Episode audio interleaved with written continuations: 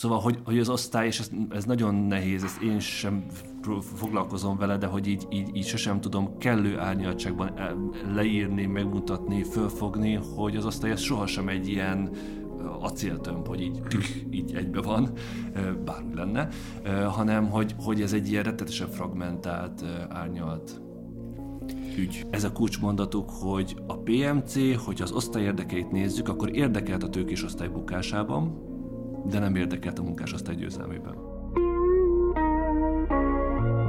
Az az ember, aki azt mondja, hogy nincs különbség bal és jobb oldal között, az jobb oldali.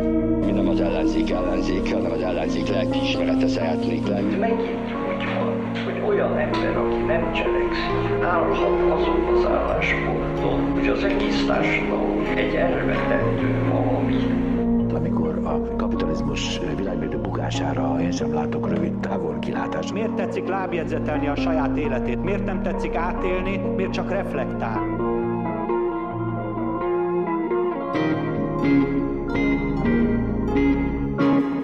Sziasztok! Hello, sziasztok! Na jó. Sziasztok! Ez a belépési küszöb, én Schulz Nora vagyok. Sziasztok, én pedig Dávid. Az előző adásban Papszilárdal beszélgettünk a baloldali populizmusról, és ott felmerült egy téma, amit így kicsit érintettünk, de nem mentünk bele mélységeiben, mert hogy ez egy külön adást megér. Hát ez az a külön adás éppen, ez pedig a Professional Manager osztály, vagy Professional Managerial Class. Az angol rövidítés az a PMC, a magyar a PMO, valószínűleg tökéletesen össze-vissza fogjuk Jó, használni. Dávid, már most is túl sok uh, idegen szót mondtál, és még, és még az első vagy, és még egy percesre vagy az adás. Szerintem először meséld el, hogy miért szerettük volna ezt az adást, mert ez a te ötleted volt. Igen, ez abszolút. Azért um, szerintem igen. a Nóra is ismerte ezt az egész témát. te is. Ajaj. De hogy az előző adásban említettük, ugye a baloldali populista projekt bukása után, főleg az Amerikai Egyesült Államokban és Nagy-Britanniában, ezek a mozgalmak, mint a, mint a Democratic Socialists of America, meg a, a Brit Momentum, ami a Labourhoz tartozik, így elővették újra ezt a PMO diskurzust, vagy PMC diskurzust, azért, hogy így elemezzék gyakorlatilag ezt az ilyen politikai bukást, a, a baloldali populizmus fölbeállását. Gyakorlatilag ilyen kulturális ellentétekre vezetik vissza a baloldali mozgalmon belül a magának a populizmusnak a sikertelenségét, mert hogy ez az egyik dolog, amire visszavezetik, és ez a kulturális ellentét a munkásosztály és a menedzser, professzionális menedzser osztály között van, jellemzően a PMO progresszívebb értékeket val, mint a munkásosztály, aki ugye szerintük morálisan inkább konzervatív, vagy ilyen társadalom erkölcs szerint inkább konzervatívnak mondható. És uh-huh. És hogy a, a kettő társadalmi réteg osztályáról is majd így beszélünk, között objektív érdekellentét van. És maga ez a, ez a Szerintem szóval, ha, hagyjuk, ha, igen, szóval majd hagyjuk, igen, hagyjuk még... majd a vendégünknek is, mindjárt bemutatunk. Igen, én még azt szeretem, hogy, hogy engem ami miatt érdekel ez a téma, az inkább hogy mondjam, szóval szerintem, en, vagy követem nyilván az ilyen angol száz vitákat is, de hogy engem jobban érdekel bizonyos szempontból a Magyarország része az, hogy nagyon sokszor a, a, a baloldal elértelmiségi esedése, vagy hogy ezek hogyan kérjük ezt számon egymáson, másokon, mennyiben gondoljuk, hogy ez, ez az oka annak, hogy jelenleg gyenge a magyar baloldal. Úgyhogy engem még ezek fognak érdekelni. De akkor be is mutatom a vendégünket. Jó, kérlek, be. aki Éber Háron, a podcastunk régi barátja. Szia, a... Sziasztok! Nem a... hogy itt lehetek. Az ELTE társadalomtudományi karának szociológia tanszékének adjunktusa, akit azért hívtunk el, mert most az eszmélet folyóiratban megjelent a fordításodban ez a klasszikus PMC vagy PMO tanulmány, ugye ez Barbara és John Eheneich 1977-es tanulmányai, illetve ehhez készítettél egy bevezető kontextualizáló ilyen szöveget is. Úgyhogy ja, erről szeretnénk először szem kérdezni, hogy miért for- gondoltad ezt, hogy most kellene ezt lefordítani, mi az az eszmélet, mondjuk el a hallgatóknak, nem biztos, hogy mindenki ismeri. Szóval ja, erre kérnék először. Sziasztok, köszönöm szépen a meghívást. A, ez az egész tanulmány, a, meg a PMO-nak a témája az nem tőlem jött, nem én találtam meg, hanem kollégám és elvtársam Gagyi Ágnes hozta be tavasszal, tavaly tavasszal egy belső szemináriumunkra a helyzetműhelyre, hogy beszélgessük a középosztálynak a problémáiról. és akkor elolvastuk, és, és végigvettük, és, és azt gondoltam, hogy nagyon jó lenne, hogyha ez meg lenne magyarul is, és tudtam azt, hogy az eszmélet, ami egy kiváló folyirat, és ami most már azt hiszem 31. éve évente négyszer megjelenik, ami egy elég, elég nagy teljesítmény ebben a, ebben a 30 évben. És lehet támogatni őket egyébként Patreonon, úgyhogy Igen. erre biztatnánk mindenkit, mert azért szükség van rá. Igen, én a nem túl veretes 1%-omat próbálom évről évre neki kell utalni, és nincsen sokkal-sokkal bejebb, de egy kicsit mégiscsak.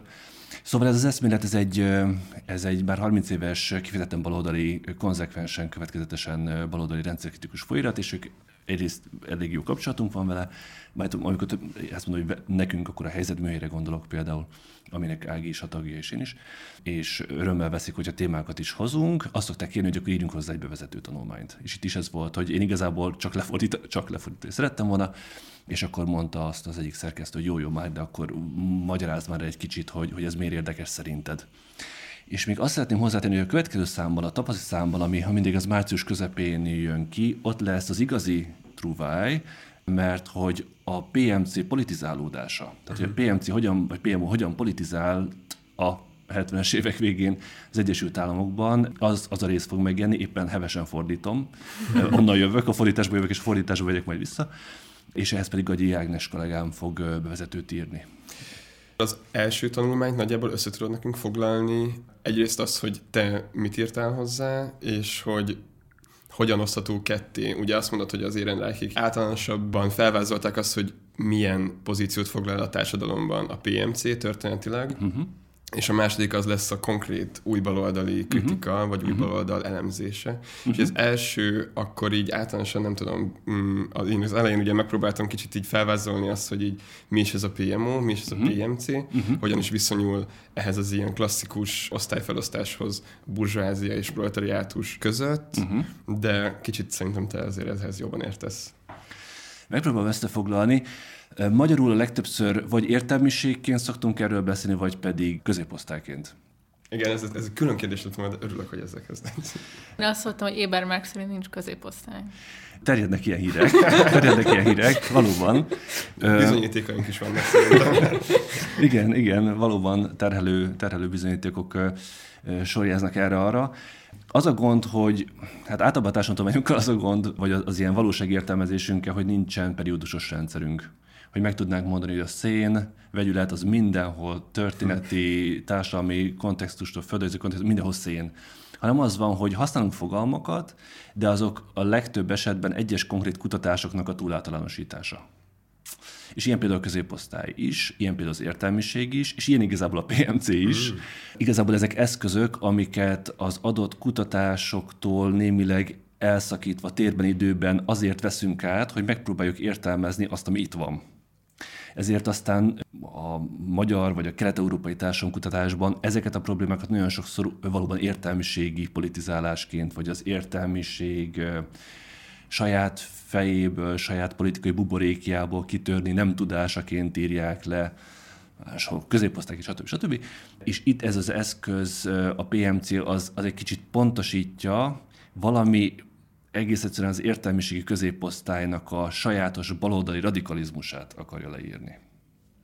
És hogy ez, hű, hát hogy is folytassam, azt hiszem ott folytatom, ami egy nagyon provokatív gondolat, és azt hiszem, hogy Raymond Arontól származik, aki arra a marxi mondásra, hogy a vallás a nép ópiuma, azt találta visszabökni, konzervatív volt, hogy, hogy a szociális, vagy hát ilyen konzervatív liberális, de biztosan nem volt marxista, meg baloldali, hogy, az, hogy a szocializmusra mondta, vagy a kommunizmusra, hogy az meg az értelmiség ópiuma. Mm. E, és akkor nyilván ez így ebben a formában egy bunkós bot, a, amivel így jó fel, fejbe lehet verni azokat, akiknek ilyen baloldali utópiáik, vagy nem utópiáik, hanem reális politikai cselekvési program van a fejükben. Másfelől viszont e, rávilágít valamire, hogy és ez tényleg az érenráhéknek a probléma, hogy miért van az, hogy a 60-as, 70-es évek amerikai új baloldala, az majdnem kizárólag ilyen diplomásokból áll. Miközben folyton arról beszélnek, hogy kik galéros munkások, így úgy, és a munkásosztály szerepe, stb. stb. alig van köztük munkás. És ezt, ezt nem, nem, ön, nem elsősorban nem önleleplezésként, meg egymás cseszegetéseként akarják tematizálni, hanem gondolkodjunk már arról, hogy, hogy nehogy az legyen, hogy a saját struktúrás meghatározottságainkból, vagy, vagy ilyen öm, osztályösszetételünkből fakadjon a mozgalmunk sikertelensége, vagy hogyan tudjuk átugrani, átlépni ezt a struktúrás korlátot. Valami ilyesmi a, a szándékuk, ahogy én ki tudtam venni. Még csak az osztályelemzést akarnám kicsit kibővíteni, uh-huh. szóval, hogy meséljük el, hogy pontosan uh-huh. mit mondanak 77-ben, hogy kik tartoznak ehhez a PMO-hoz.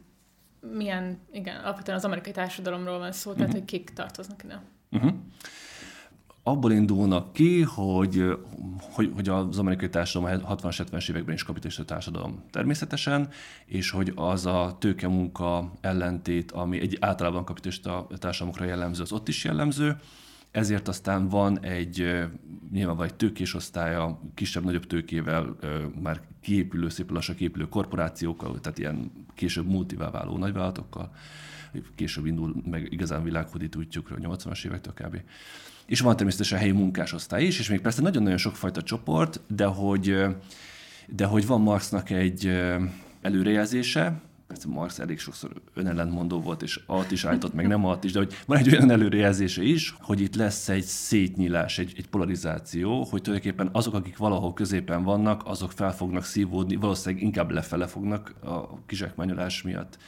lefele fogja, fognak, proletarizálódni fognak, kisebb részük pedig sikerül majd, nek sikerül majd felkapaszkodni a, a tökés osztályba, és hogy tulajdonképpen itt ezek a középen lévő kispolgári, középosztályok, középréteg, ezek, ezek el fognak tűnni. És ténylegesen pedig, és ezt részletesen végigveszik, hogy ne, nem ez történik. Nem ez történik, tehát hogyha Marxot, Marxnak belekapaszkodunk ebbe az előrejelzésébe, akkor nem értjük, hogy mi történik. Viszont az is van, hogy akik itt a kettők között valahogyan megjelennek, azok valahogyan mind az állami bürokrácia, az állami tisztviselők lesznek, tehát köztisztviselők, közalkalmazottak lesznek, illetve magántisztviselők, magánalkalmazottak, de hogy fehér gallérosok, tehát fehér galléros munkások. Erre a fura középosztályra ö, találja ki ezt a kifejezés, találják ki ezt a kifejezést, hogy PMC, és közben még azt is mondják, és remélem, hogy nem vagyok már túl bonyolult, hogy tulajdonképpen igaz az, hogy tehát a tulajdon szempontjából igaz a polarizáció.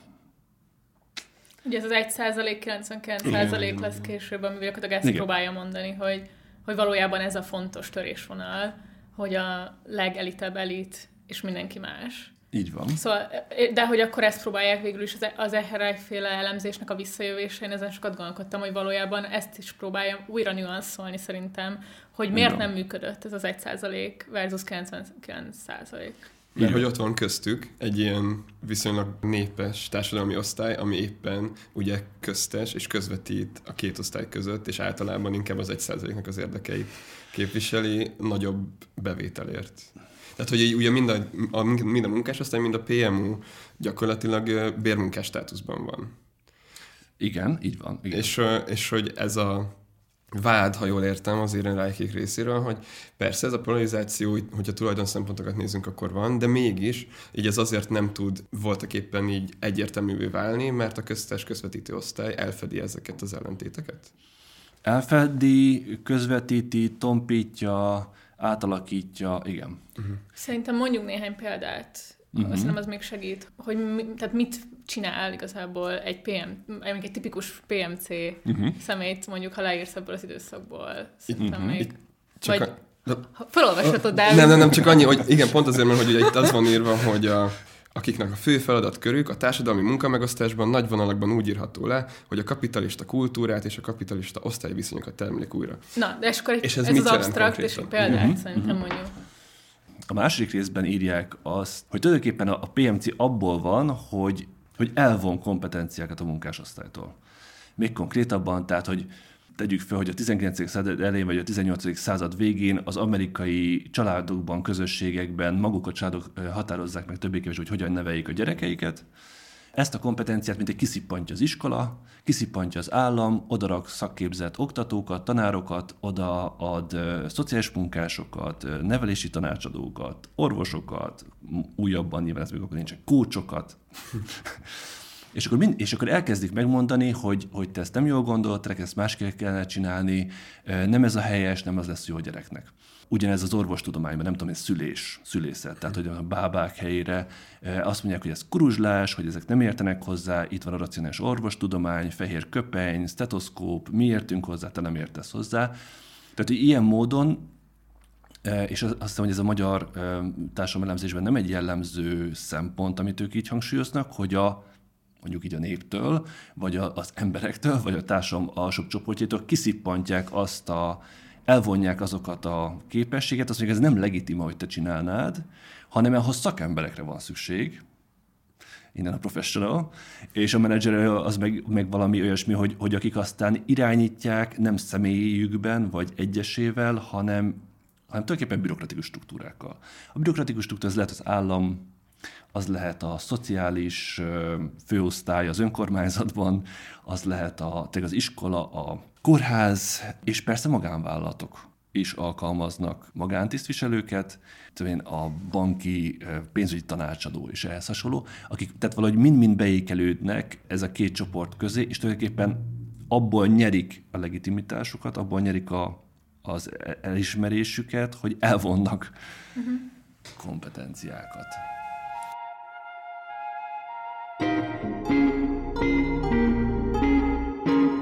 Ugye Magyarországon ugyanebben az időben tombol a Kádár rendszer. és Ezt meg nem hallottam. Ezt igen, a Kádár rendszer nem tombolt, hanem így kényelmesen leült, és kigombolta a drágát, és nem tudom.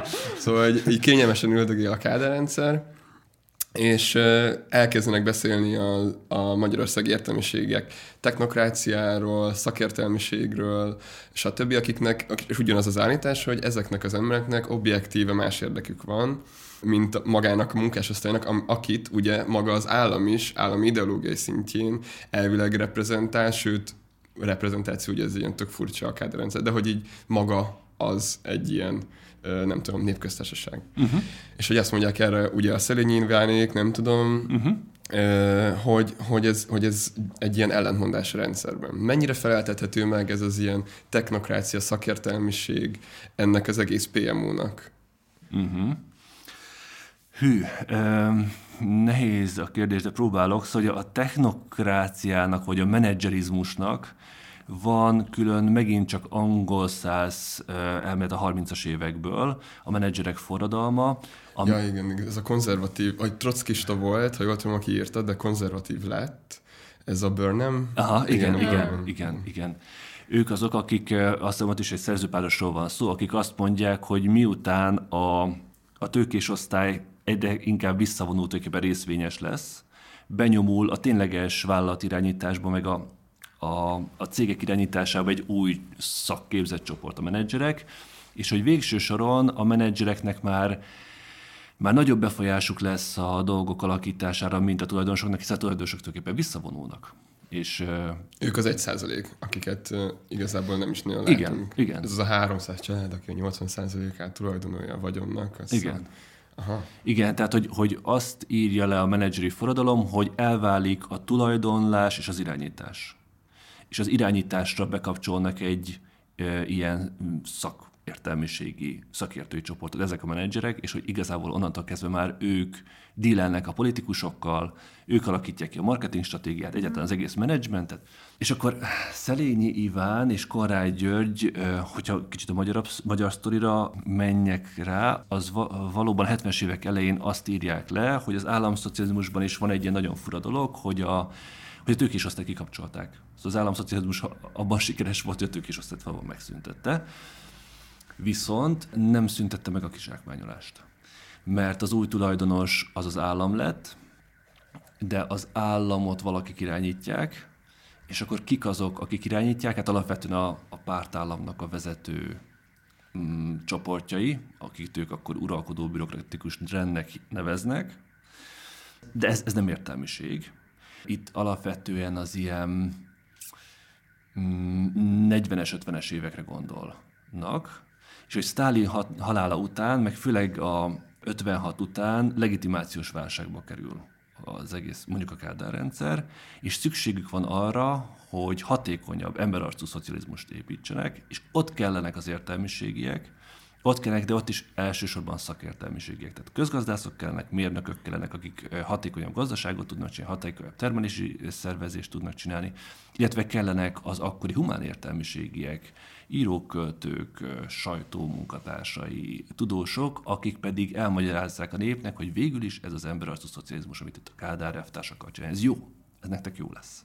Tehát legitimációs funkciót látnak el és az fő állításuk az az, hogy, hogy a 70-es évekre 73-74-ben írják, hogy az értelmiség és a vezetők tulajdonképpen összeolvadnak, és egy új uralkodó osztályt alakítanak, de hogy ez egy formálódóban van. Tehát nincsen készen ez a projekt. Ez, ez a Szelényi Konrád állítás. Ugyanekkor, 73-74 hogy szerintem itt most kicsit így késetek, azért fontos különbségek vannak, de uh-huh. talán az egyik legfontosabb az az, hogy a PMC-nél szerintem az egy fontos része, hogy ők félnek valamiféle lecsúszástól, uh-huh. de mégis aspirálnak fölfelé is, befolyásosak, de közben veszítik is a pozíciójukat, míg ugye a magyar értelmiségnél a sztori az, ha jól értem, az alapvetően az, hogy a rendszerváltásig alapvetően egyre inkább erősítik a, a pozícióikat, és hogy utána van egy ilyen rekonfigurálása így az egész magyar nem tudom, társadalom osztályszerkezetének, uh-huh. de hogy a PNC az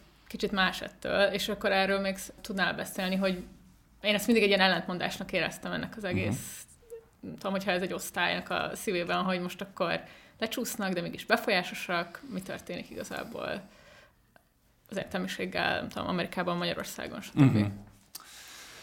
Hű, itt most megint a Gagyi Ági kollégámnak a könyvére fogok hivatkozni, vagy az ő dolgaira fogok hivatkozni, mert azt mondja, hogy tulajdonképpen van egy ilyen visszatérő ciklikussága az értelmiségi, értelmiségi középosztályi mozgalmi kezdeményezéseknek.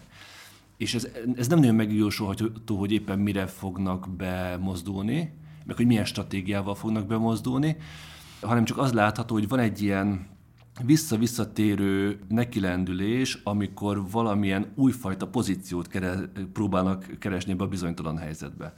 Ez a korábbi alkalomra, tehát a, a papszilárddal a beszélgetésetekre is visszautalva, ez a 90-es években jellemzően a felzárkózás.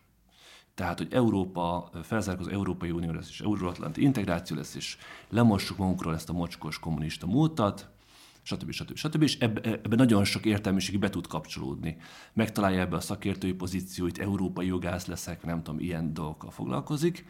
És amikor ez mondjuk 2008-as válság, 2010-es politikai fordulattal ez a projekt ez így bedugul, szóval nem képződnek ebből pozíciók, nem képződnek ebből újabb szakértői állások, stb., akkor az olyan, mint hogy egy kicsit falnak menne ez a projekt, és akkor nagyon sokszor persze nem pontosan ugyanazok, hanem mondjuk a fiatalabb generáció, akinek kicsit mások a tapasztalatai, már valahogyan végnézték ezt a falnak menést, van egy ilyen kritikájuk, például mondjuk az idősebbekkel, akár a szüleikkel szemben, és azt mondják, hogy nem, én már nem ezt láttam, én azt gondolom, hogy az egész rendszer váltásával van cseszve itt, nem a felzárkózást kellene meg, megcsinálni, hanem, hanem más szempontok, és akkor van egy újra nekilendülés. Így próbálja értelmezni a, az Ági, de hogy nagyon nehéz itt is általánosságban véve mondani, hogy mikor, mire. Szóval ezek is ilyen egyes konkrét történeti helyzetekben éppen mire mozgósul, és igaz, az is hozzátenem, hogy sosem az egész PMC mozdul be persze, hanem, mert hogy ugye most sem az van, hogy akkor az persze. egész tudom, korosztály az, hogy mindenki egy irányba húz, hanem, hanem ez több irányú próbálkozás, aminek mindig vannak tudom, befolyásosabb vagy erősebb tendenciái, amik, amik azt a korszakot kicsit jobban meg tudják határozni. Mondtad az előbb, hogy nem az egész PMC mozdul, és nem az egész PMC-ről van szó, és így pont erre akartam rákérdezni, hogy azokban a szövegekben, amiket én olvastam, én nekem nagyon úgy tűnik, hogy hogy így, ezek ilyen baloldali kritikája a PMC-nek uh-huh. általában, hogy hogy nem értem pontosan, hogy szállazzuk szét akkor, hogy van a PMC, ami egy ilyen nem tudom, népesebb, nagyon-nagyon heterogén osztály. Uh-huh. Szerintem azt mondják az ehrák, hogy ilyen 20-25 százalék a, igen, igen, a 70-es igen. évek Amerikájának igen. ebbe tartozik. Igen. igen, és hogy mellette akkor így beszélünk arról, hogy igen, és ezek a PMC-k a baloldali mozgalomban is részt vesznek, sőt, ugye azt mondjuk, hogy így részben miattuk állnak a földbe ezek a mozgalmak. Uh-huh. Szóval, hogy akkor így, így azt lehet mondani, hogy a társadalom 25 százaléka PMC, ennek a töredéke a baloldali PMC, uh-huh. vagyis akik legalább baloldaliak gondolják magukat, ugye beszélhetünk még. De hogy akkor a kettők, szóval, hogy így hogy néz ki pontosan, hogyha így felrajzolnánk egy ilyen, egy ilyen halmazábrát Aha. akkor hogy hogy néz ki ez az egész? Mert sokszor úgy érzem, hogy ezek a baloldali kritikák azt is állítják, hogy az egész PMC progresszív baloldali, és el kell dobni, sőt, valójában az osztályharcot velük szemben kell vívni, és uh-huh. nem a tulajdonosokkal szemben, stb. De most azt mondod, hogy ez igazából ez egy sokkal heterogénebb csoport, akiknek csak az egyik szerete baloldali, igen, a többiek igen. nem is kezdenek semmit ezzel, mert ugye sokkal jobban be vannak kötve a tulajdonosokhoz, sokkal igen, jobban érdekük fenntartani a status quo stb. stb. Így van. Hogy is van ez?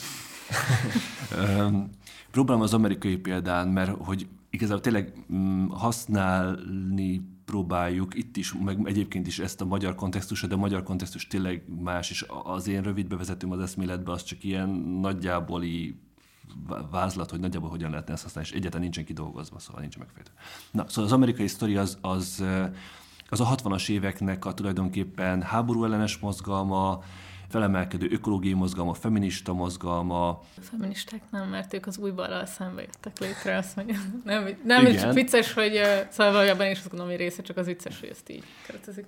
E, igen, hol, hol azt mondják, hogy nőfelszabadítási mozgalom, hol feminista. Na igen, igen. Szóval, tehát, de azt tudjuk, hogy, hogy a 60-as években azért tényleg az Egyesült Államokban, Németországban, nyilván Nyugat-Németországban, Franciaországban is van ez egész diáklázadás kategóriába besorolt elég, az is elég sokszínű dolog. Az Egyesült Államokban, amit ők kihangsúlyoznak, hogy, hogy az egész igazából a vietnámi háborúval szembeni, meg az imperializmussal szemben jön létre, illetve hogy kulcs intézmény ennek az egésznek az egyetem az egyetemi világ, ami akkor, szerencsés helyzetben vannak az Egyesült Államokban, akkor egy viszonylag szabad és viszonylag persze nagy expanzió van, tehát hogy, hogy rengetegen áramlanak be a, a másik világháború után, egy baby boom nemzedék az az 60-as években áramlik be, és tulajdonképpen ők csinálják meg a, azt, amit 68-nak nevezünk is, ami igazából Franciaországban, Olaszországban, Németországban is igazából azt jelenti, hogy mondjuk úgy, nem tudom, 61-től tart, nem tudom, 73-ig, tehát ott csak egy szimbolikus időpont, nem tudom, 68 május, az egy hosszabb folyamat. Balázs Gábor tartott egy szuper előadást, azt hiszem ott, ott voltál te is a az, a Társadalom Elméleti Műhely Nyári Egyetemén 2018-ban. Ott a Politika Történeti Intézetben. Ott Igen, voltam én. Mert nem ismertük egymást. Az Eventon ott voltam, de ezen az előadáson nem. Szerintem te a másikon voltál. Én a Veszeli Annál voltam. Igen, igen. Én, én voltam a Balázs Gábor. Semmit nem értettem akkor még. Van egy jó jegyzetem, így leírtam. Ú, akkor lehet, hogy ezt mondják. Na, és hogy ez az egész 60-as éveknek ez a pesgése, ez összességében inkább balos irányba vitte az uh-huh. akkori, de hogy nyilván akkor sem mindenkit. Na, és hogy tulajdonképpen ez a sztori, az új baloldalnak a földbeállása az abból következik, hogy ez a mozgalom, ez rájön arra, hogy mi vagyunk a probléma. Uh-huh. És egy, egy, a, egy, egy akkori diák szervezet, ez a Students for Democratic Society, vagy valami ilyesmi, SDS-nek igen, vicces.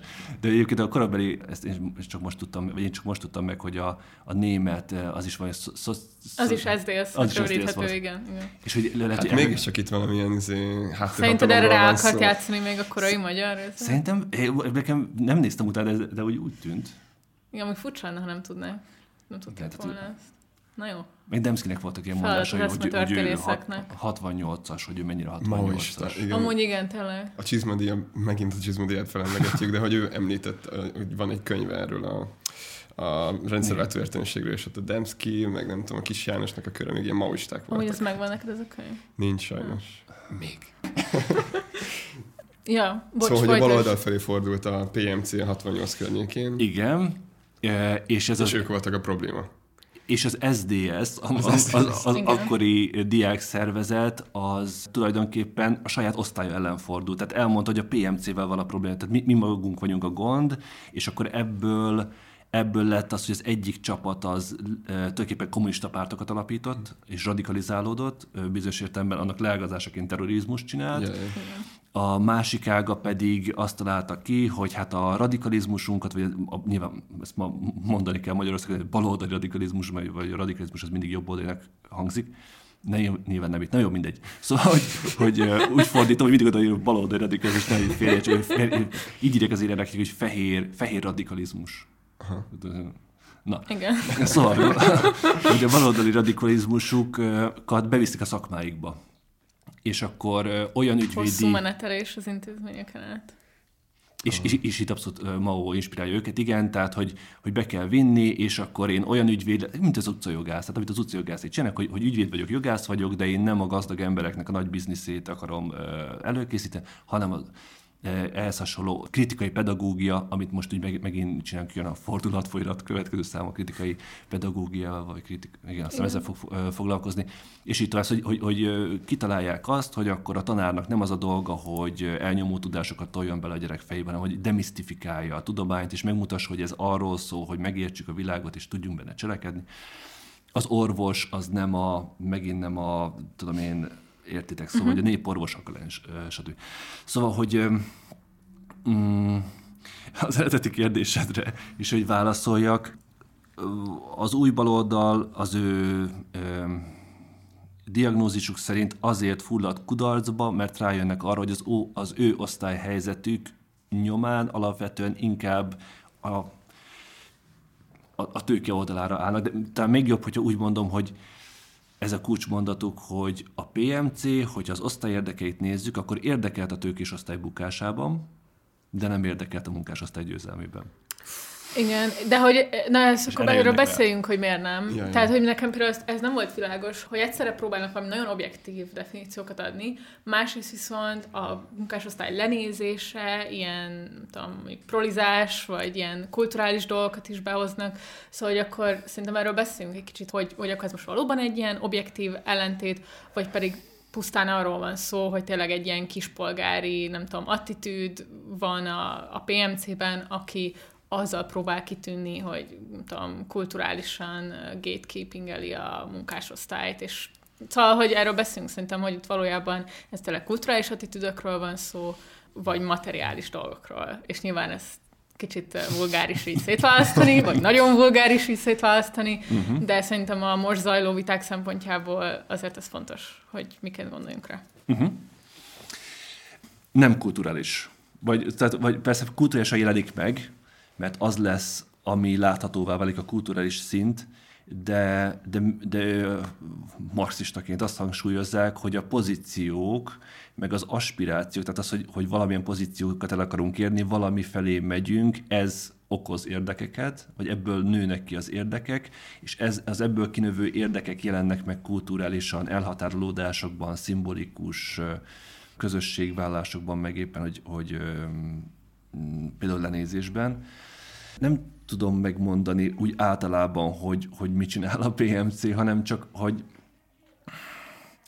csak éneket mondanak ők is, meg éneket tudok én is mondani, hogy, hogy például itt a PMC-nek, amit magyarul úgy mondok, hogy első generációs értelmiségi, meg másod-harmad generáció, vagy nem tudom, ilyen régi értelmiségi, ott is van egy, egy attitűdkülönbség, mert hogy, hogy jobban hajlik arra a erre a demisztifikációs munkásra, meg, meg a lefelé nyitásra az a csoport, amelyik nem érzi a saját pozícióját veszélyezte. Uh-huh. Hogy csak akkor ez a kulcs, tehát hogy fél a lecsúszástól a PMC, és fél attól, hogy pozícióját veszti, és nyilvánvalóan, hogyha egy alapvetően mondjuk szocialista munkások által demokratikusan vezetett társadalomban, ők nem tudnának a meritokrácián, a, az intellektusukon keresztül kitűnni. Igen. És szerintem, hogy az Igen. amerikai kontextusban ez nagyon van, ez a meritokratikus Igen. eszmény, hogy hogyha ügyes vagy, ha ezeket magadnak csináltad meg, büszke lehetsz rá, és uh-huh. ez, tehát, hogy akkor, akkor végül ez van benne, ha jól látom.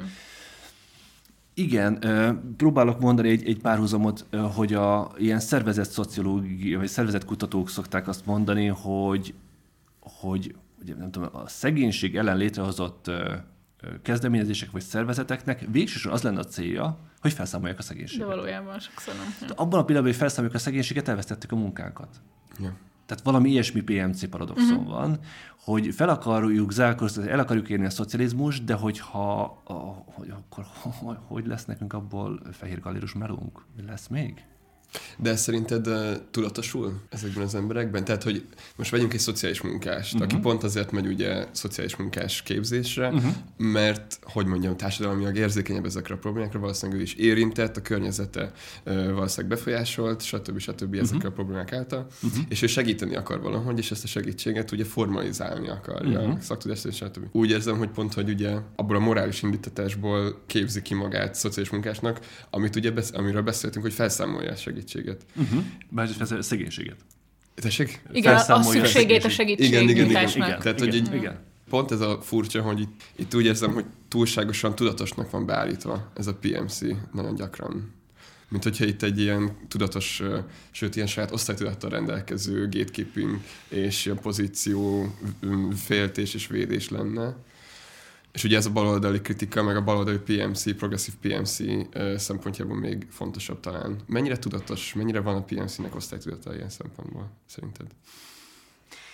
Azt hiszem, hogy például az ilyen 60-as évek nyugat-európai meg amerikai szituában tulajdonképpen rádöbbennek ezekre fokról fokra, és és nem az egész osztály, hanem egyes csoportjai különféle oldalára rálátnak erre, hogy, tehát igazából persze az osztálytudat az azt hiszem, hogy sosem egy olyan, hogy akkor egyszer mindenki írt egy pak, megkapja a képernyőjét. Bár néha, tör, hogy van a, idézet, hogy néha a történelem két hét alatt több történik, mint hogy évtized, ah, van, van, mikor évtizedekig semmi nem történik, Igen. és hetek alatt évtizedek történnek. Na, és az okay, pont szóval. erről is szól, hogy... Igen, de oké, okay, tehát hogyha kimegyünk, a, kimegyünk Péterváron a, a, a téli palotához. A téli palotához, és mindannyian ott vagyunk, és nem az van, hogy ott vagyunk 260-an, és másik 260 meg otthon görgeti a Facebookot, akkor az, az közös élmény lesz. Uh-huh.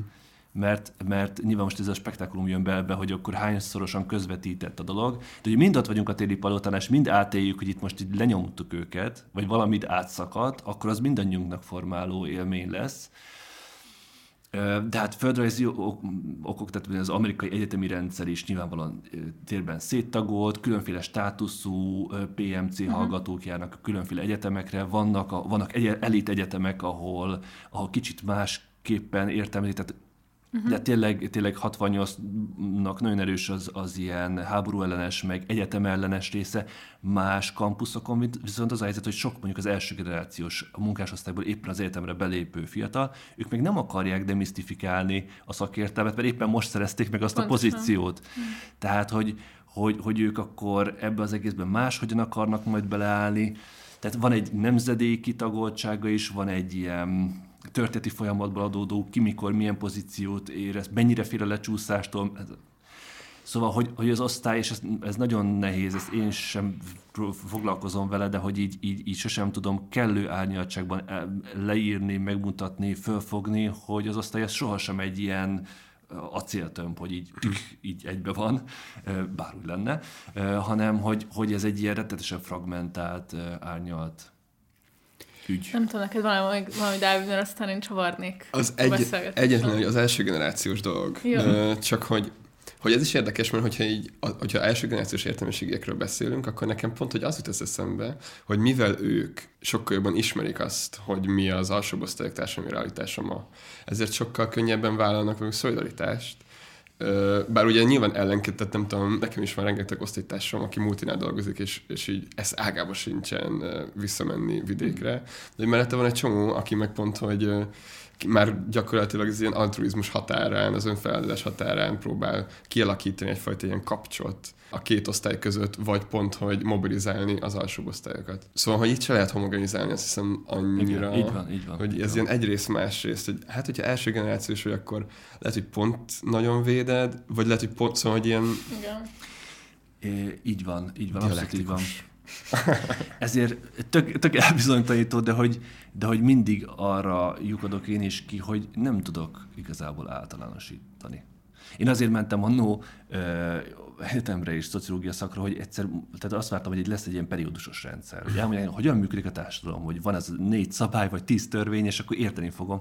De hogy mindig ez vagy. Hát ott így működik, akkor pont az ellenkező. Basszus, akkor most melyik? Ettől érdekes. Igen.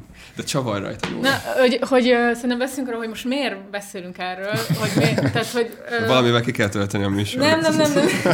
nem. Igen, most kicsit ilyen metázusba hmm. akkor megpróbálom elvinni.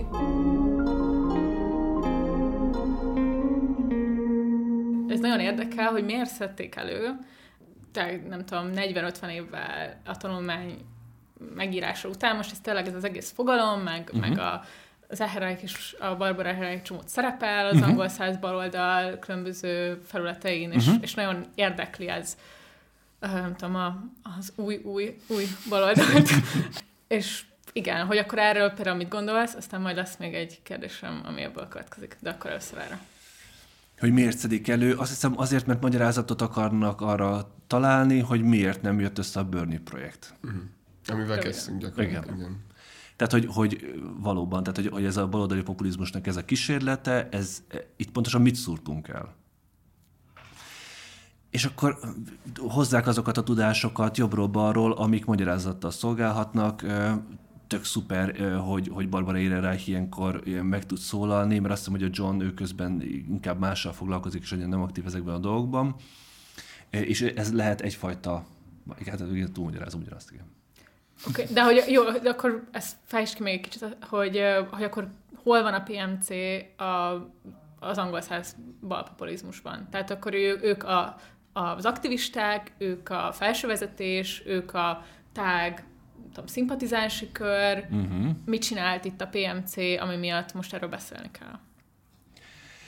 Az újabb Amcsi sztorit, azt jobban vágjátok, mint én. Tehát az, hogy most így pontos, vagy én legalábbis nem okay. vágom igazán a DSA-nak a belső viszonyait, meg a...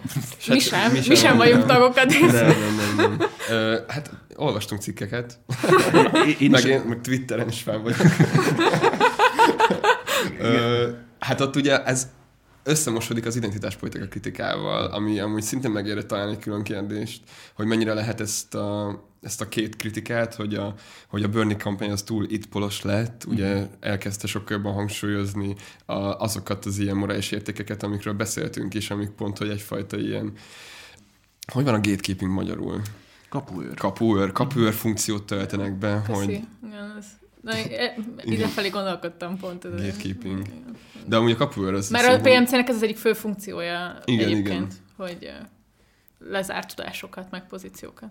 Ez a, ez a tök jó fogalmaztad meg, hogy így elvon kompetenciákat a munkásosztálytól, és hogy ezt kérik számon gyakorlatilag ilyen szervezeti szinten az identitáspolitika is, és hogy pont az Ráknak van egy, van egy interjúja, amit 2017-es, amikor is így egy ilyen sztorit ír le benne, hogy hogy elmen, elmennek a, a szakszervezeti fehér férfiak egy ilyen balos gyűlésre, beszélni arról, hogy így mennyire akadályozzák a főnökök a szervezkedéseket, nem tudom, és akkor egy, egy ilyen PMC tag nő megszólal, hogy így, hát neki elege van abból, hogy a fehér férfiak panaszkodnak. Mm. És hogy ezt veszi elő, vagy hogy mm. emiatt veszik elő szerintem mostanában leginkább a PMC-t, és ez gyakorlatilag overlap azt hiszem az identitáspolitika kritikára, azt én nem tudom, hogy ti hogy látjátok, hogy ez megfeleltethető. Összecsúszik ez... elég, ja. szerintem is.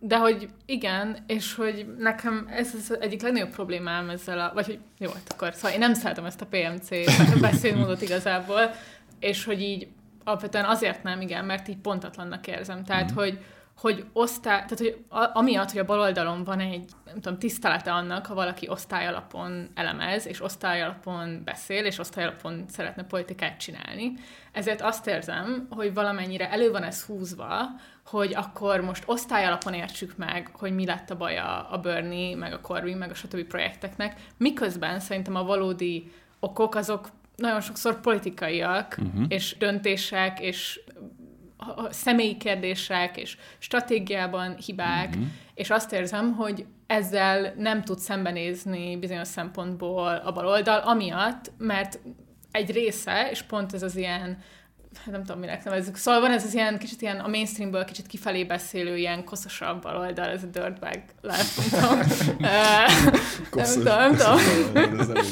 Koszos zsák baloldal.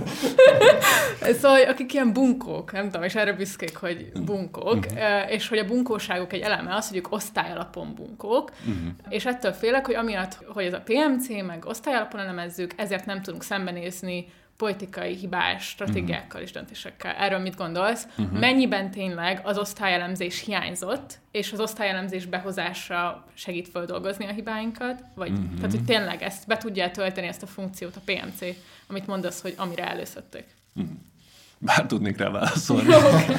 nem tudok rá válaszolni. Tehát a, amikor azt mondtam, hogy ti jobban értek hozzá, akkor az azt akartam mondani, hogy, hogy én olvastam erről néhány cikket, de nincsen átfogó tudásom erről a dologról.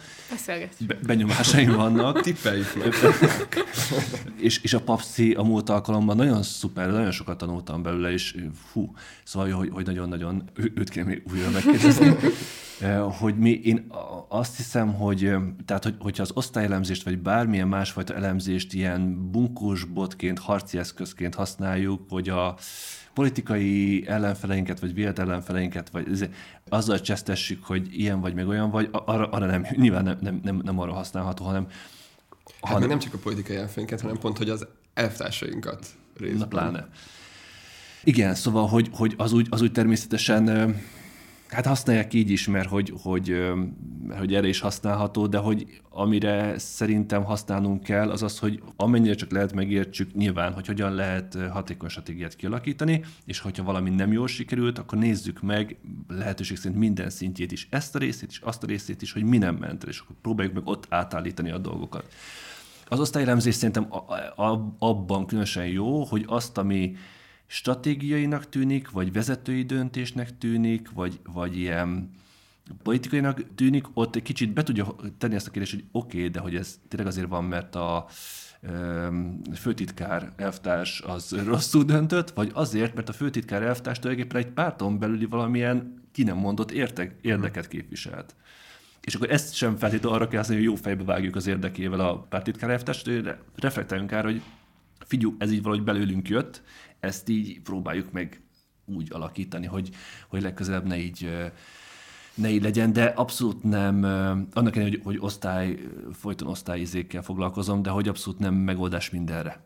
Tehát természetesen a politikai iránynak, meg a stratégiának a megszabására, és ez csomó dologban tulajdonképpen üres az osztály elemzés. És akkor ezt írod a tanulmányodban is igazából, vagy a bevezetődben, hogy, hogy ezért tartott fontosnak, hogy a magyar baloldal ne kövessen el olyan hibákat, amik abból következnek, hogy nem reflektál saját osztálypozíciójára. Igen, igen. Igen. Ezt kifejtett, hogy miért gondolod, és hogy mire kellene pontosan reflektálnunk. Igen, igen. Hát azt a magyar baloldal. Először próbáljuk meg ezt definiálni. Számoljuk össze, hogy hány kezünket tudjuk megszámolni. Lehet, le kell vennem az, az oknimat is, de azért nem olyan sok. valódi magyar baloldalt szoktatok mondani, e, ez, ez jó, tehát hogy az ilyen inkább underground és onnan kinőni próbáló valami, tehát ott nem önemésztés, meg önpusztítási céllal, csak reflektáljunk arra, hogy mennyiben, mennyiben tudjuk a saját határainkat átlépni hogyan van ez a PMC paradoxon, vagy szervezeti paradoxon, hogyha, hogyha mi nem vagyunk kulcsfontosságúak, gatekeeping, kapuőr. A, a kapuőr. Ha, ha nem rajtunk keresztül megy a dolog, akkor még mindig akarjuk hogy menjen a dolog. Engedjük-e, hogy rajtunk kívül menjen a dolog. És ez, ez té- szóval ennek a beszédmódja, ennek ez ilyen önkritikára vagy önelemzésre hajló beszédmódja, ez tényleg tud nagyon-nagyon mérgező lenni és té- tényleg tud, tud önmagunk teljes szétzúzásához vezetni, hogy akkor én csak egy izé vagyok, nem tudom, meg hogy te is, meg én is, mindannyian. Osztálybűntudat. Osztálybűntudat vastagon, igen, és akkor inkább ne csináljunk semmit, menjünk egy multiba, és legalább legyen egy családunk, és akkor vigyük haza a pénzsákba. Nem, nem ez a cél, ez egy, ez egy patológiája uh-huh. ennek, de azt hiszem, hogy ezt helyén kezelve mm, konstruktívan uh-huh. kell használnunk, és ott viszont meg tök hasznos tud lenni. Ja, és, és, és, még, vagy egy mondat, hogy, hogy, hogy és, még, és még az, tehát, mert hogy ezt, ezt így tudjuk, vagy így tudjuk vagy kontrollálni, akkor nem baj az, hogy többségében ezek az istenverte mozgalmak mégiscsak ilyen középosztály értelmiségiekből állnak, mert látjuk, érezzük, és tudjuk, ura tudunk lenni a helyzetnek arra, hogy végső soron azt a célt érjük el, ami nem csak nekünk jó. Neked vannak ilyen tippjeid, hogy szervezetileg hogyan megoldható? Csak uh, haveron kérdezzük. ennek megint nem vagyok az igazán szakértője, hogy hogyan, ez ilyenkor meg mindig ez hárító a felelősséget, mi? Hogy, így, hogy így, hát, vagy, Klasszik. Vagy, vagy egy, egyébként igen. De ha egy barátot kérdezi, akkor majd egy barátom válaszol Majd megadom a számot. Keressék meg egymást. Tehát, hogy a visszahívhatósággal, elszámoltathatósággal, Visszahívhatóság? Ne.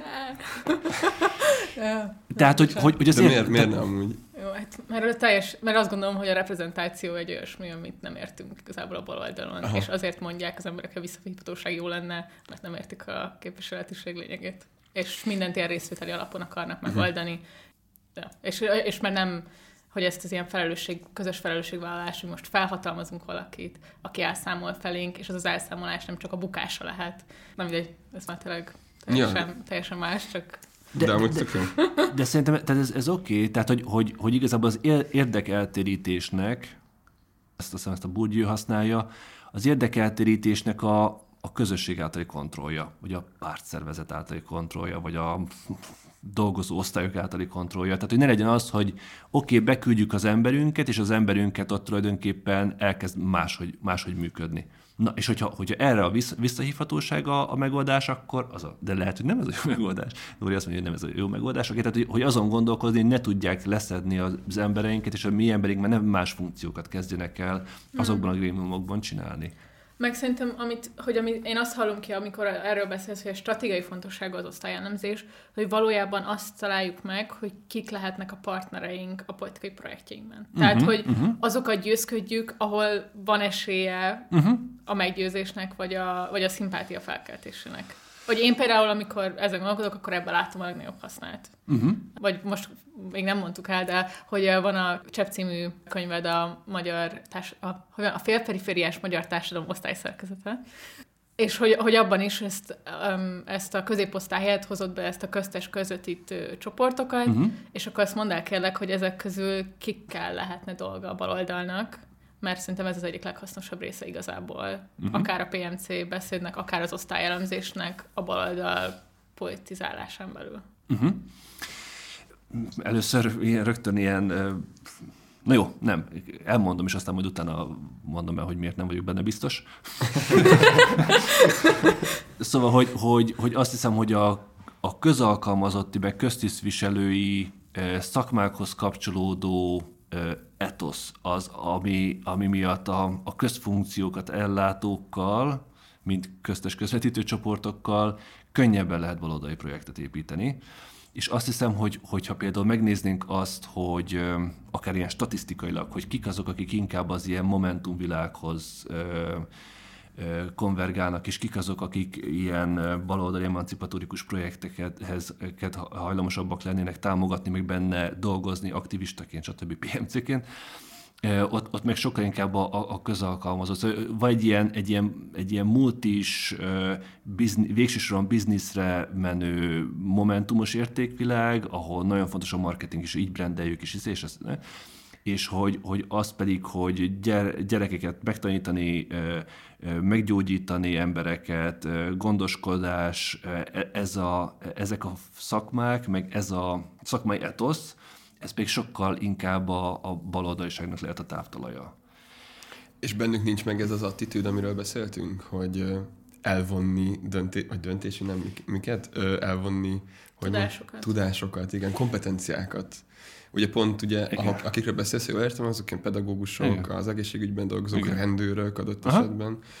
Ugye ez, hogy nekik is van egy elég erős kapuőr funkciójuk. Igen, ez az, amivel nem akartam kezdeni, szóval hogy ez, ez, sem, ez sem úgy, úgy, úgy, hogy egy az egyben, akkor ők a mieink, vagy nem tudom, szóval, hogy hát nem.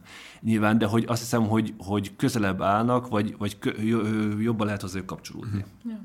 mert azt hiszem, hogy, hogy nagyon nehéz hogyha család történetileg vagy személyes életpályában valaki arra van beállva, akár első generációként, akár sokat generációsként, PMC-ként, hogy gründoljon magának egy lakást, és a 11-12. kerületben minél előbb ott tudjon egy családot.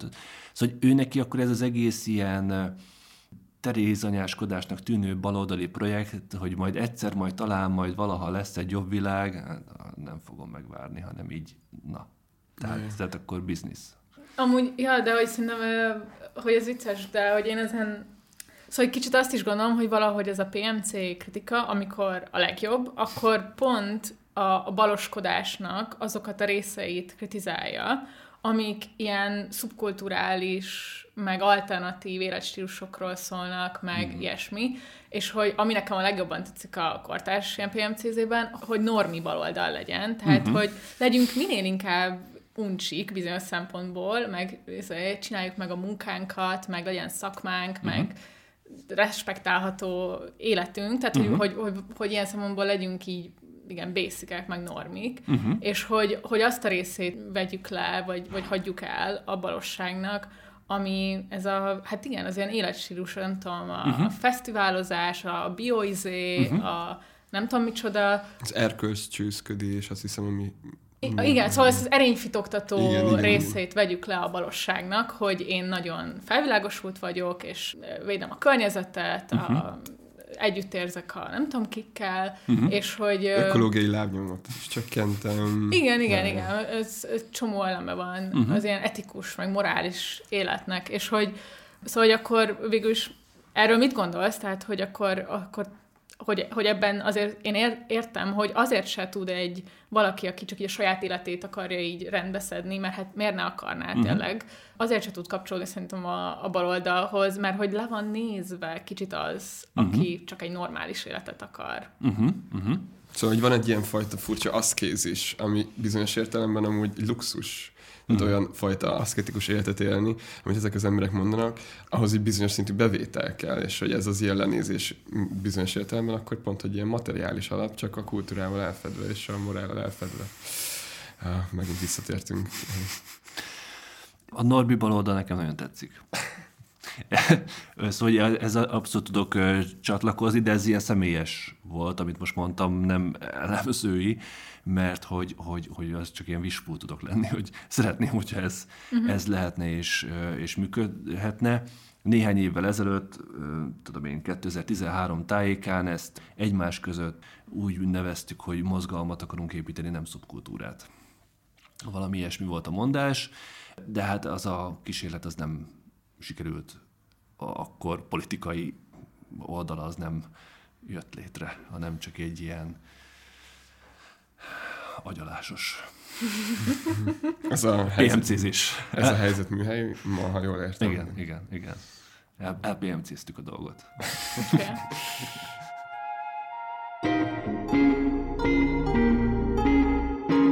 Ez a PMO kritika, meg ugye említettük a Burnhamet is, aki uh-huh. aki trockistaként indul, de hogy elég sok konzervatív indult trockistaként. Uh-huh. Végtérésre a konzervatív életpályás során fogalmazta meg a menedzserosztály forradalma uh-huh. című munkáját, és ma is ugye sokszor a, az, az ilyen angol a konzervatív oldalról érkezik a kritika a baloldallal szemben. És ugye mondhatnánk azt, hogy hát lehet azért, mert ők objektíve látják valójában kívülről ezt az egész folyamatot. De én mindig azért azt érzem, hogy itt, valami, ilyen, itt valamilyen másfajta érdek áll el mögött. Mennyire lehet akkor ezt az egész PMC dolgot komolyan venni? ez, ez tényleg, ez, ez, ez, de nem, szerintem, hogy, hogy, hogy ezzel most nevetünk, de szerintem abban a szempontból így jogos, hogy, hogy az egy bizonyos szempontból én egy patológiának érzem, hogy a American Affairs-be kell elmennie balosoknak publikálni a PMC-ről. Uh-huh. Tehát, hogy, hogy kicsit valahogy félünk is attól, hogy van egy lelepleződés. Igen, ez végül is uh-huh. rosszul fogalmaztam, hogy nem csak az van, hogy így, így a Michael Lind, aki most nagyot fut, és amúgy a Seiring Gábor is írta a könyvéről uh-huh. egy recenziót az új egyenlőségre, uh-huh ő amúgy egy ilyen konzervatívnak mondható uh-huh. arc. Igen. Van benne ilyen munkásjogi vonal, de hogy mégis azért így értékben, meg nem tudom. De hogy tényleg sokszor az van, amit a Nóra mond, hogy nem egyszerűen konzervatív emberek mondják meg ezt, hanem csak konzervatív felületen van lehetőség arra, hogy amúgy a baloldali mozgalmakban résztvevő emberek mondják meg ezt. És az a sejtésem, hogy pont azért, mert hogy az a fajta ilyen attitűd, amit kritizál is ez a PMC, amiről a Nora is beszélt, ez az ilyen furcsa ertkölcs csőszködés, vagy uh-huh. ilyen aszkézis, uh-huh. nem teszi lehetővé, vagy ugye cancel ezt a véleményt. Ez mennyire állja meg a... hogy ez mennyire van így szerinted? Én ezt, e, erre nem figyeltem fel eddig, tehát én erről nem tudok sokat mondani. Az Eherály azt mondja egy interjúban, hogy ő nem szeretné, ha így használnák a PMC-t. Igen. Egyébként. Tehát, hogy, hogy azt mond, most olvastunk egy interjút tegnap este Dáviddal tőle, amilyen most jelent már nemrég, igen, igen, és mondja, hogy, hogy tényleg ezt így használja, vagy hogy uh-huh. nyilván ő ugye már idős, és nincs benne ezekben uh-huh. napi szinten, és mondja neki a, a Jacobinos kérdező, uh-huh. hogy hogy hát, hogy így használják a köreinkbe, és mondta, hogy hát ezt nem szeretné, hogy ne ilyen bunkós bot legyen. Igen. igen. Pont azért, mert hogy az eredeti projekt az neki is az, amit te is mondtál, uh-huh. hogy itt nem tudom, csak kicsit így jobban rá kell világítani az ilyen érdekkülönbségekre, de hogy nem az a cél, hogy kiebrudáljuk az értelmiségieket a baloldali mozgalomból. Nem. Valóban. De, igazából most jövök rá, hogy amikor itt kérdeztetek néhány dologra, akkor erre kérdeztetek rá, és én meg erre vakva vagyok, mert én, én meg mm. ezt, ezt az irodalmat nem tudom. Tehát, hogy, hogy bunkósbotként, vagy ilyen tényleg ilyen öndestruktív, vagy egymás destruálandó, nyilván nem. Igen. De. Hát ez, amúgy ez nem mindegy, akkor most, meg, most már a végén még szerintem mindenki a saját nyunyukét még mondja el, és akkor is elmondom az enyém. az Szóval az enyém, a, van ez a Marcuse interjú, amit ezt elköltöm neked, Márk. A Herbert Marcuse, mondjuk el azért, igen, igen. hogy ő kicsoda. A Frankfurt iskolához tartozó filozófus, az az ilyen emigráns csoporthoz tartozik, akik a nácik elől menekülve Amerikába költöznek, és ő igazából utána ott akadémikusként dolgozott például a Ah, Istenem, hogy hívják? Nem a New School. De igen, a New School-ban is, meg a Columbián, meg a, milyen Davis, Angela, nem, Angela Davis? Angela Davis igen, meg igen, volt igen. a PHD nem tudom, supervisor Szóval ez az ilyen radikális akadémikusságnak uh-huh. egy eleme, Igen. amiről uh-huh. már kicsit beszéltél. 68-ban már így fölkapják az amerikai tudom, újbaldon, uh-huh. van ez az interjú, amiben kérdezi tőle, nem tudom, kicsoda, hogy hogy hát, hogy neked az egész, vagy hogy önnek az egész élete valahogy, mintha feszültségben lenne ezzel az új balos értelmiségi ellenességgel. Hogy mit gondol erről, hogy a, a 68-asok egy ilyen, nem tudom, befelé fordulnak, és, és önmagukat kritizálják, mit tudom én, és akkor erre mondja a Markuze, hogy hogy én ezt az antiintellektualizmust az első pillanattól hmm. megvetettem, hogy ez egy kisebbségi komplexus, önmarcangolás, utálom, ami szerintem azért van, mert hogy a diákmozgalom elszakadt a munkásságtól, erről már szerintem kicsit beszéltünk is, és a másik, amiről még nem, hogy a komoly, radikális változás lehetősége kikerült a horizontról. Tehát, hogy nem belátható az, hogy valójában tényleg megdöntenénk nem tudom, a kapitalista rendszert, hogy tényleg valójában sikerül átformálni az államainkat. Tehát, hogy ez például még így bármelyikőtök mennyire látja igazából jelenleg, vagy én például részének látom jelenleg is, hogy amikor rosszul van használva a PMC, az kicsit azért is van, mert hát nem tudunk elérni változást, és akkor nagyon könnyen fordul egy ilyen önmarcangolásba. Uh-huh. Szétszedjük magunkat és egymást inkább. Uh-huh abszolút egyetértek, hogy, hogy ez, ez elkerülendő, és, és közben rájöttem, hogy valóban ezt elküldted nekem, annó ezt a Marcuse interjút, és akkor ezt olvastam is, és azóta meg jól elfelejtettem. ne tessék. Úgyhogy nem csináltam meg elég jól a házi. Most tudnám, hogy igen, mi előszedtük az összes e-mailezésedet már Készültünk erre. ja, nagyon bocs, csak az csak ezt el akartam most.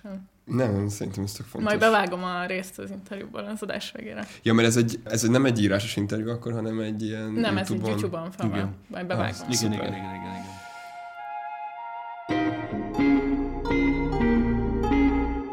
Volt még egy kérdés, ami, ami azt mondja, ja igen, hogy ez talán még egy... Most így a, a Dávid hevesen gesztikulál. Nagyon lelkes. hogy, hogy, ez, hogy még ez ilyen lezárásnak, mert azt hiszem, hogy nagyjából... Igen, igen. Nagyjából most már lezárhatjuk a beszélgetést.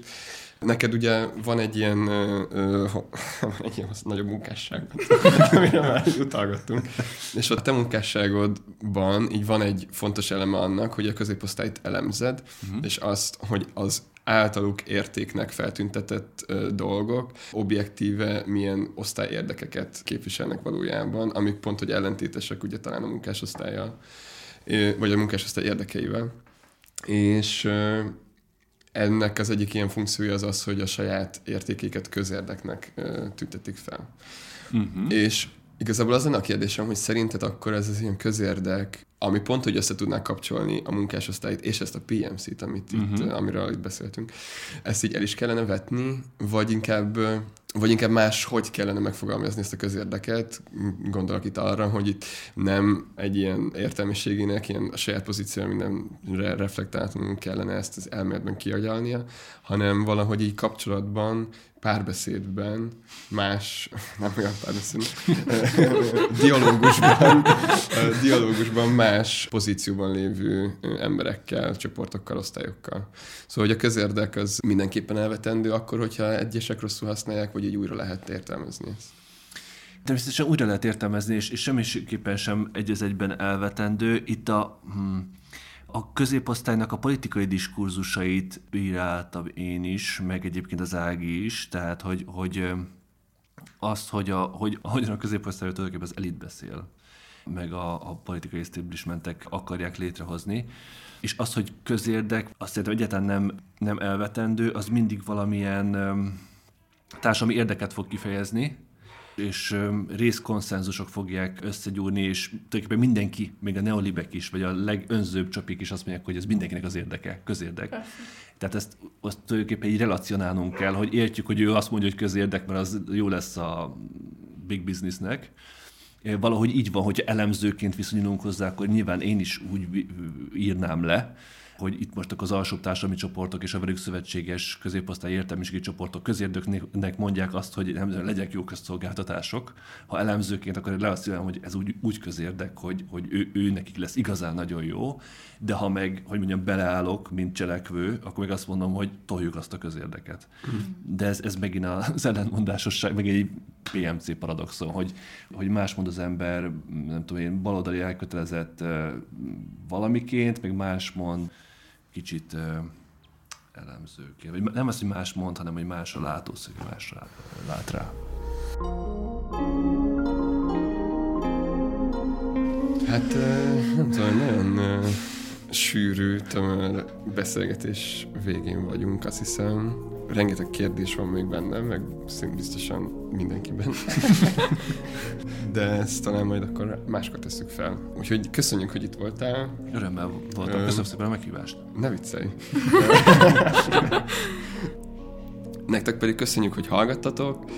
Én megint elfejtettem azt, hogy hol kell minket bekövetni. Ezt van... egyszer neked is be kell magolni. Igen, fel kell, legközelebb felírom, és köszönöm a kezemre.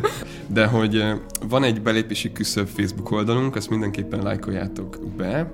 Igen, uh, kövessetek minket Instagramon. Insta, Instagramon, igen. Írjatok nekünk, nagyon örülünk minden visszajelzésnek, és tervezünk egy olyan adást, amiben most már tényleg válaszolunk is gyakran felmerülő kérdésekre, meg visszajelzésekre. Írhatok nekünk a belépési küszöbkukat gmail.com-on. Nagyon jó hosszú leveleket kapunk, hogy ennek is nagyon örülünk.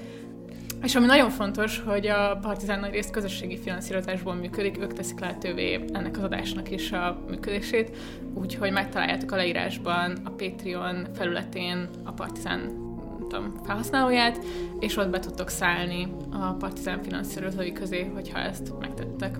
Ezt is nagyon köszönjük nektek. Szuper. Eskü a legközelebb, a legközelebb én fogom elmondani ezt a beszélgetésünket. ja, hát akkor addig is sziasztok. Köszönjük, hello.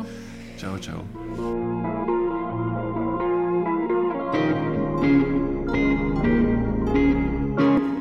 Of course, philosophy has been of enormous importance to you throughout your life. In fact, yes. you've spent your life as a university teacher, lecturer, academic, writer of books, and so on. Mm-hmm. But one of the conspicuous features of the New Left movement that you have helped to father is its anti intellectualism. Now, from the way you've lived your life, one wouldn't expect you actually to approve of that. On the contrary, I combated this anti intellectualism from the beginning. The reason for this anti-intellectualism are, in my view, uh, the isolation of the student movement from the working class and the apparent impossibility of any spectacular political action. This led gradually to some kind of, well, uh, let me say, inferiority complex, some kind of uh, self inflicted masochism, uh, which found expression, among other things, in this contempt for intellectuals because they are only intellectuals and don't achieve anything in reality. I must say it's of unique interest to hear uh, criticisms of the New Left from you, of all people. While we're on this subject, what other important defects do you think that the New Left movement has developed as it has uh, gone along? Well, I would mention perhaps as a main uh, defect the uh, unrealistic language and in many cases the totally unrealistic strategy uh, among the New Left. By no means general, but very definitely uh, among the New Left. The refusal uh, to recognize that we are not in a revolutionary situation in the advanced industrial countries, that we are not even in a pre revolutionary situation, and that the strategy has to be uh, adapted to this uh, situation.